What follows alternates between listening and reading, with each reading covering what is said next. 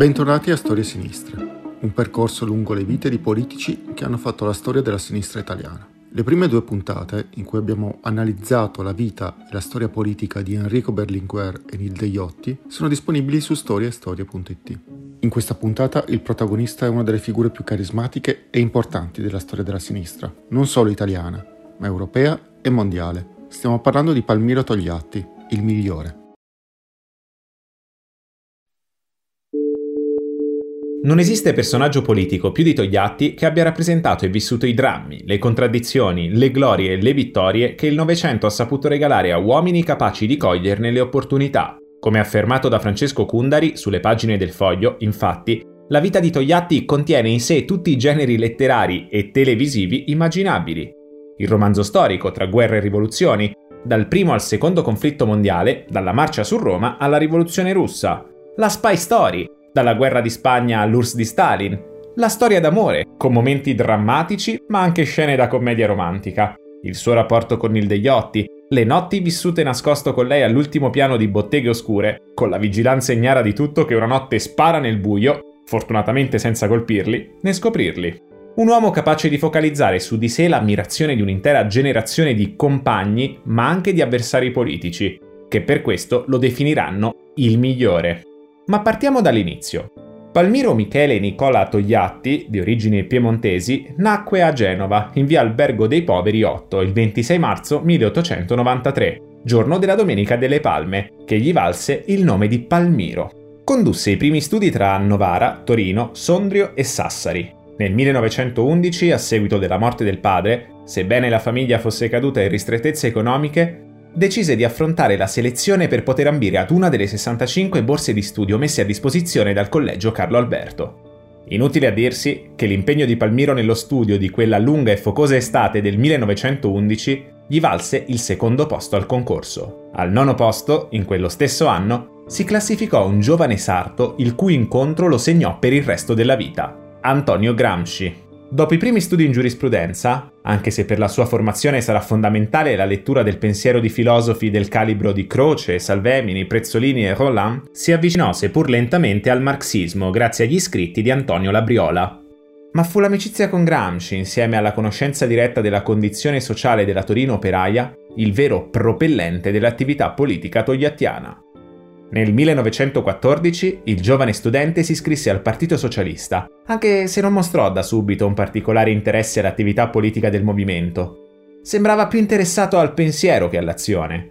L'interventismo bellico però non lasciò indifferente nemmeno il futuro segretario del PCI che, tuttavia, fu riformato a causa di una forte miopia che lo costrinse ad arruolarsi come volontario prima nella Croce Rossa Italiana per poi passare solo successivamente nel secondo reggimento alpini. Congedato nel 1918 a causa di alcuni problemi di salute, tornò a Torino, dove iniziò a collaborare con il settimanale socialista Grido del Popolo e con l'edizione torinese dell'Avanti. Negli anni delle prime battaglie socialiste, Gramsci ha 27 anni, Togliatti 25 e Terracini 23. Giovani all'anagrafe, ma profondamente segnati dagli eventi e dalle vicissitudini della guerra. Sapevano bene che il popolo, dopo la prima massificazione di un conflitto bellico, non sarebbe più potuto essere relegato ai margini del dibattito politico. È in tale contesto che ha inizio il vero impegno di partito. Già nel 1919, infatti, Togliatti prese le redini della sezione torinese del Partito Socialista Italiano, che guiderà fino a quel fatidico 21 gennaio 1921. In quella gelida giornata invernale, il migliore non è presente a Livorno, al Teatro Goldoni, per partecipare al 17° congresso del PSI, ma verrà travolto dagli eventi. Nella giornata che segna la nascita del Partito Comunista d'Italia, è a Torino per volontà di Gramsci, che gli ha chiesto di rimanere in città per assicurare l'uscita quotidiana dell'Ordine Nuovo, che diverrà poi Il Comunista e di cui Togliatti sarà caporedattore a Roma. È in questo ambiente che viene scherzosamente soprannominato Ercole da alcuni tipografi, a causa della sua esile corporatura. Togliatti conserverà a lungo l'appellativo, che diventerà il suo nome di battaglia durante gli anni della lotta contro il fascismo. A 30 anni, però, dinanzi all'affermarsi delle violenze e del regime fascista deve scegliere. L'impegno incondizionato e turbolento nel nuovo partito in totale rotta con le ideologie del passato? O una più mite carriera universitaria alle dipendenze del regime? Il gelido Ercole, nonostante le comprensibili esitazioni e i fondati timori, non ha dubbi. L'azione!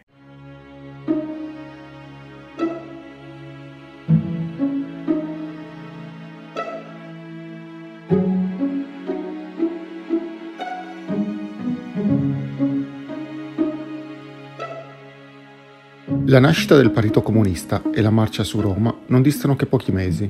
Uno scatto della storia che il giovane Togliatti affronta da protagonista, diventando uno dei punti di riferimento del neonato partito e dell'opposizione antifascista. Sarà anche da questa esperienza che Togliatti maturerà la convinzione della necessità di far diventare il PC quel partito di massa che abbiamo conosciuto. È l'autunno del 1922. Il fascismo è ormai al governo e il giovane Palmiro torna a Torino per organizzare un nuovo giornale clandestino in grado di sostituire Il Comunista e l'Ordine Nuovo, da poco soppressi. Ma la situazione in Italia non è più la stessa. Togliatti avverte fin da subito il cambiamento e decide di allontanarsi dall'attività politica, forse per malattia o per amore, forse per paura delle rappresaglie fasciste. Il giovane comunista giudicava il fascismo come la parte peggiore della borghesia italiana, quella che non ha mai fatto l'abitudine a una scuola di pensiero, quella che è classe dominante unicamente per una specie di diritto di ereditarietà, ma non possiede alcuna delle qualità che occorrono ai dirigenti di uno Stato. Grazie al suo momentaneo allontanamento, non fu coinvolto negli arresti, del tutto illegali, ordinati da Benito Mussolini nel 1923 nei confronti di oltre 5.000 dirigenti comunisti. Nell'aprile dello stesso anno, Togliatti decise di riprendere contatti con il partito, entrando a far parte del comitato esecutivo con lo pseudonimo di Paolo Palmi. Il 21 settembre a Milano venne arrestato e portato in carcere a San Vittore. L'accusa era di complotto contro la sicurezza dello Stato. Fu assolto 3 mesi più tardi. Il 17 giugno 1924 fu tra i 18 delegati italiani a partecipare a Mosca al quinto congresso dell'Internazionale, il primo dalla morte di Lenin. All'Italia sconvolta dall'uccisione di Giacomo Matteotti, il Partito Comunista affidò 3 compiti: abbattere il fascismo, allontanare dalla scena politica i partiti d'opposizione costituzionale e riformista, riunire le masse operaie e contadine per un'azione di classe mirante alla conquista del potere. Per raggiungere i primi 2 obiettivi, il Partito Comunista d'Italia cercò un dialogo con i socialisti, proponendo loro la creazione di un antiparlamento. La risposta fu un secco rifiuto. Nell'aprile del 1925, Togliatti fu nuovamente arrestato e accusato di aver fatto sorgere in armi gli abitanti del regno contro i poteri dello Stato. Non venne condannato grazie all'intervento di un'amnistia. Il successivo mandato di cattura nei suoi confronti, emesso in settembre, non ebbe esito, poiché il dirigente del Partito Comunista riuscì a far perdere le proprie tracce. Il 10 febbraio 1926 Palmiro Togliatti venne nominato capodelegazione del Partito Comunista d'Italia in occasione del 6° plenum dell'Internazionale Comunista e lasciò l'Italia. Ancora non poteva immaginare che non avrebbe rimesso piede nel proprio paese per oltre 18 anni. A Mosca Togliatti venne eletto nell'esecutivo dell'Internazionale insieme a Stalin, Bukharin, Trotsky ed altri nomi noti del comunismo sovietico. A seguito dell'arresto, deciso da Mussolini, di tutti i deputati comunisti e alla conseguente clandestinità del partito italiano, fu proprio a Palmiro Togliatti che il Comintern decise di affidare la guida a Parigi del centro esterno. Formalmente il segretario del Partito Comunista d'Italia continuava ad essere Antonio Gramsci, ormai in carcere, ma nella pratica la vera guida era ormai affidata a Palmiro Togliatti. Il migliore era convinto che per sconfiggere il fascismo fosse necessario il coinvolgimento della piccola borghesia, che poteva essere convinta tramite una politica di rivendicazioni democratiche, quali il ripristino delle libertà civili soppresse. Assumere queste iniziative non avrebbe significato rinunciare al socialismo, quanto piuttosto conquistare l'egemonia nella lotta antifascista. Nel 1927 assunse definitivamente la guida del Partito Comunista d'Italia, carica che manterrà poi per tutto il corso della vita. A partire dal 1934 si stabilì a Mosca, dove negli anni successivi, passati alla storia come gli anni del terrore sovietico e delle purghe staliniane, divenne uno dei principali dirigenti dell'Internazionale. Nel 1936, allo scoppio della guerra civile, si recò in Spagna e vi rimase fino al 1939, rappresentando, con il nome di copertura di Alfredo, l'Internazionale nelle Brigate Garibaldi e coordinando così la lotta contro il franchismo. Durante gli ultimi anni 30 ebbe modo di riflettere molto sulla rivolta spagnola, che definì una rivoluzione democratica, popolare, antifascista. Dopo una lunga permanenza in Russia all'inizio del 1944, il Migliore rimise finalmente piede in Italia e nei mesi successivi attuò la svolta di Salerno, con la quale il Partito Comunista mise da parte la questione istituzionale e l'obiettivo di deposizione della monarchia per appoggiare la resistenza e unirsi agli altri partiti del CNL, nel secondo governo Badoglio. Convocata domani un'assemblea nazionale costituente, proporremo al popolo di fare dell'Italia una repubblica democratica, con una Costituzione la quale garantisca a tutti gli italiani tutte le libertà. La libertà di pensiero e quella di parola, la libertà di stampa, di associazione e di riunione, la libertà di religione e di culto e la libertà della piccola e media proprietà di svilupparsi senza essere schiacciata dai gruppi del capitale monopolistico. Questo vuol dire che non proporremo affatto un regime il quale si basi sull'esistenza o sul dominio di un solo partito. In un'Italia democratica e progressiva vi dovranno essere e vi saranno diversi partiti. Noi proporremo però che questi partiti, o almeno quelli che hanno un programma democratico e nazionale, mantengano la loro unità per far fronte a ogni tentativo di rinascita del fascismo. Palmiro Togliatti, discorso di Napoli dell'11 aprile 1944. Dopo la liberazione di Roma, Togliatti assunse diverse cariche di governo, fino a divenire, sul finire del 1945, ministro di Grazia e Giustizia nel primo governo di Alcide De Gasperi. Fu in tale ruolo che concesse, all'indomani del 2 giugno 1946 e della scelta repubblicana, la celebre amnistia nei confronti dei gerarchi fascisti che porta il suo nome. Con l'amnistia, da un lato, Togliatti protesse i suoi stessi militanti da eventuali processi, in quanto c'erano state parecchie uccisioni sommarie anche da parte dei partigiani nelle settimane subito dopo la fine della guerra. Dall'altro rafforzò la sua immagine di uomo politico responsabile, lontano dagli estremismi e pronto a trovare compromessi. Il nuovo Partito Comunista Italiano, voluto da Togliatti, infatti, è un partito di massa capace di recepire le richieste del corpo sociale e di trasformarle in soluzioni legislative e normative. L'obiettivo iniziale del segretario fu quello di dialogare e collaborare non solo con la sinistra italiana, ma anche con il partito di massa cattolico, la Democrazia Cristiana. Fu una strategia che funzionò solo a breve termine. Poco più di un anno dopo, nell'autunno del 1947, De Gasperi espulse i comunisti dal governo. Non sarebbero più tornati. Ma fu un altro evento a sconvolgere il Partito Comunista in una calda giornata del 1948. Alle 11:30 del 14 luglio, all'uscita da Montecitorio insieme a Nilde Iotti, con la quale aveva nel frattempo intrapreso una stabile relazione, il Migliore fu attinto dai colpi della rivoltella calibro 38 di Antonio Pallante, studente anticomunista avverso alla politica filo-sovietica del segretario del PCI.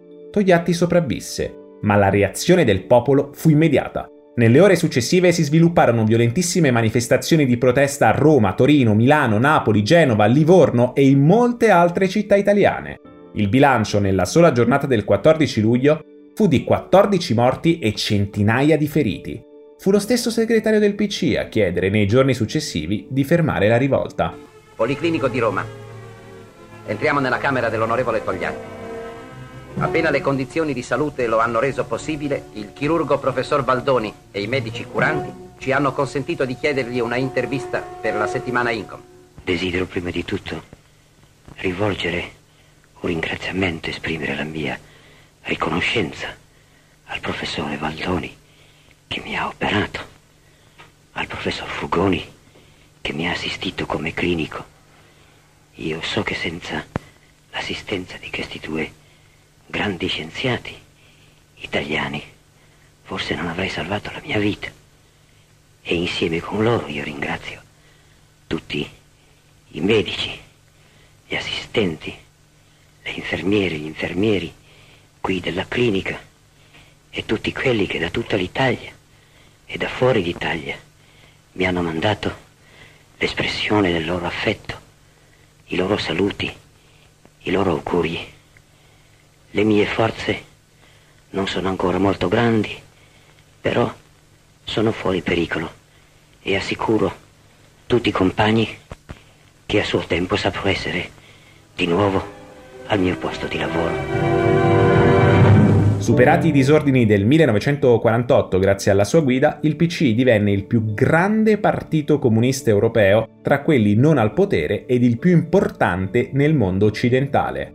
Dopo la morte di Stalin nel 1953, la sua azione riuscirà ad essere più autonoma rispetto alla politica sovietica. Negli ultimi anni della sua vita, Togliatti cercò di raggiungere quella che lui stesso definì la via italiana al socialismo, una linea che prevedeva la presenza attiva del Partito Comunista nelle istituzioni, al fine di accompagnare l'azione istituzionale con l'estensione delle lotte sociali e sindacali. Nel marzo del 1963 a Bergamo, Togliatti reiterò l'appello per un accordo fra comunisti e cattolici per salvare la civiltà umana. Liberi ed eguali vogliono essere i cittadini, così essi intendono la democrazia. Ma chiediamoci, qual è la libertà, qual è l'uguaglianza di cui gode il cittadino che non ha lavoro? E sono ancora poco meno di 2 milioni i cittadini privi di lavoro nel nostro paese. E di quale libertà ed uguaglianza godono le centinaia di migliaia, 700.000 in 3 anni, che per forza debbono emigrare, andare a vivere di stenti in terra straniera? E vi è dunque libertà nelle nostre fabbriche per l'operaio, minacciato di essere gettato sul lastrico se milita in un sindacato unitario o in un partito di avanguardia della sua classe?